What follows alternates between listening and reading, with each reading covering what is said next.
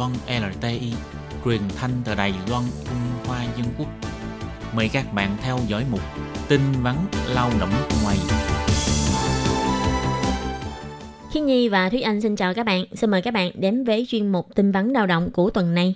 Các bạn thân mến, trong chuyên mục tin vắn lao động của tuần trước, Thúy Anh và Khiết Nhi đã mang đến cho các bạn thông tin tuyên truyền của Bộ Lao động, đó là nói không với thuốc viện. Và trong chuyên mục của tuần này, Thúy Anh và Khiết Nhi sẽ tiếp tục với một thông tin cũng từ Bộ Lao động, đó là luật về rừng của Đài Loan đã nâng cao mức phạt hình sự đối với việc chặt phá trái phép, nhắc nhở người dân là không được vi phạm luật về rừng. Và sau đây mời các bạn cùng lắng nghe nội dung chi tiết của bản tin ngày hôm nay. Để bảo vệ tài nguyên rừng quý hiếm và nguồn nước, giảm thiểu hỏa hoạn, luật bảo vệ rừng quy định rằng không ai được phép trộm cắp, chiếm giữ trái phép tài sản rừng, sản vật rừng. Người vi phạm sẽ bị xử phạt tù giam giữ từ 1 năm trở lên cho đến 7 năm trở xuống và đồng thời sẽ bị phạt số tiền gấp 5 lần cho đến 10 lần giá trị tài sản trộm cắp được. Nếu trộm cắp các loại gỗ quý như là bách đỏ Đài Loan, bách dẹt, đông não Đài Loan, còn bị gia tăng hình phạt cao nhất là 10 năm 6 tháng tù giam, số tiền phạt gấp 10 lần trở lên cho đến 20 lần trở xuống giá trị bị mất cấp. Wow, vậy là nghe cái giá trị này khá là lớn tại vì ừ. uh, những cái loài gỗ này đều là gỗ quý hiếm của Đài Loan và là những cái uh, giống đặc chủng của Đài Loan. Cho nên giá trị của một khúc gỗ cũng khá là cao mà phạt từ 5 đến 10 lần hay là phạt từ 10 đến 20 lần thì thực ra là cái giá trị này nó vô cùng lớn. Ví dụ như là nếu như trộm cây ngô chương của Đài Loan, cây ngô chương của Đài Loan là một giống cây cũng khá là quý. Nếu như ăn trộm một mét khối gỗ ngô chương thì tối đa là có thể sẽ bị phạt đến 360 vạn đài tệ. 360 vạn tức là 3 triệu 6 đài tệ. Đây là một số tiền khá là lớn. Ngoài ra thì người vi phạm còn sẽ bị tịch thu toàn bộ máy móc, rồi xe dùng để chặt phá trái phép, bất kể là thuộc sở hữu của người nào. Người vi phạm nếu bị bắt được chủ động khai ra kẻ chủ mưu có thể được giảm nhẹ hoặc là miễn hình phạt. Vì vậy là khuyên các bạn lao động di trú cũng đừng nghe theo lời dụ dỗ hay là lôi kéo của bất kỳ người nào để cùng tham gia vào các hành động khai thác sản vật rừng trái phép. Nếu không thì có thể sẽ ảnh hưởng đến quyền lợi sinh sống và làm việc của các bạn tại Đài Loan. Ngoài ra thì Đài Loan cũng hoan nghênh toàn dân cùng tham gia tố giác tội phạm.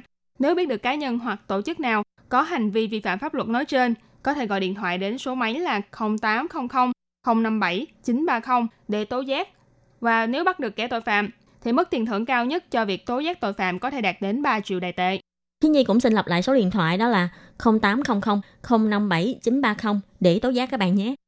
Và các bạn có biết không, vào tháng 2 đầu năm ờ, năm 2019 thì tại thành phố Đào Viên cũng có một vụ là cảnh sát đã triệt phá được một đường dây phá rừng buôn lậu gỗ trái phép là được tổ chức bởi một cái nhóm người lao động Việt Nam là cư lưu trú quá hạn. Thì nhóm lâm tặc này chuyên nhắm vào khai thác các loại gỗ quý của Đài Loan và đã tiến hành chặt phá trái phép tại khu vực miền núi Vũ Giới Nam Đầu, phá hoại nghiêm trọng những cánh rừng được chính phủ Đài Loan bảo tồn lâu năm. Cuối cùng là nhà chức trách Đài Loan đã triệt phá được đường dây này và bắt giữ 11 người Việt Nam và 6 người Đài Loan và cáo buộc khai thác gỗ trái phép trị giá hơn 2 triệu đài tệ, tức là gần 192 triệu đồng. Và đây là sự việc đã diễn ra vào hồi tháng 2 năm nay.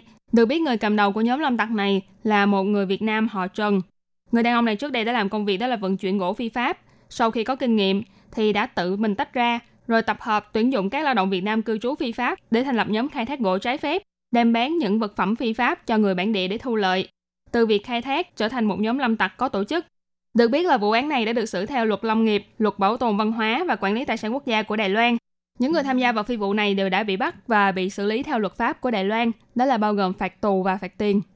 Và trong sự kiện này thì theo ông Trung Cảnh Côn là phó giám đốc sở di trú cũng cho biết là những lao động nhập cư này đã sử dụng trái phép tài sản quốc gia Đài Loan để trở thành tài sản của riêng mình, thì chỉ cần là thiếu tiền là sẽ chặt cây đem bán, không màng đến pháp luật Đài Loan.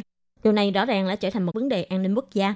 Và ông Trung Cảnh Công cũng kêu gọi là nếu công chúng phát giác hành vi phi pháp từ người nước ngoài hoặc người nước ngoài đang gặp tình trạng bị bóc lột, có thể ghi nhận thời gian và địa điểm, đến báo cáo cho các nhân viên đội chuyên án của Sở Di trú tại các địa phương.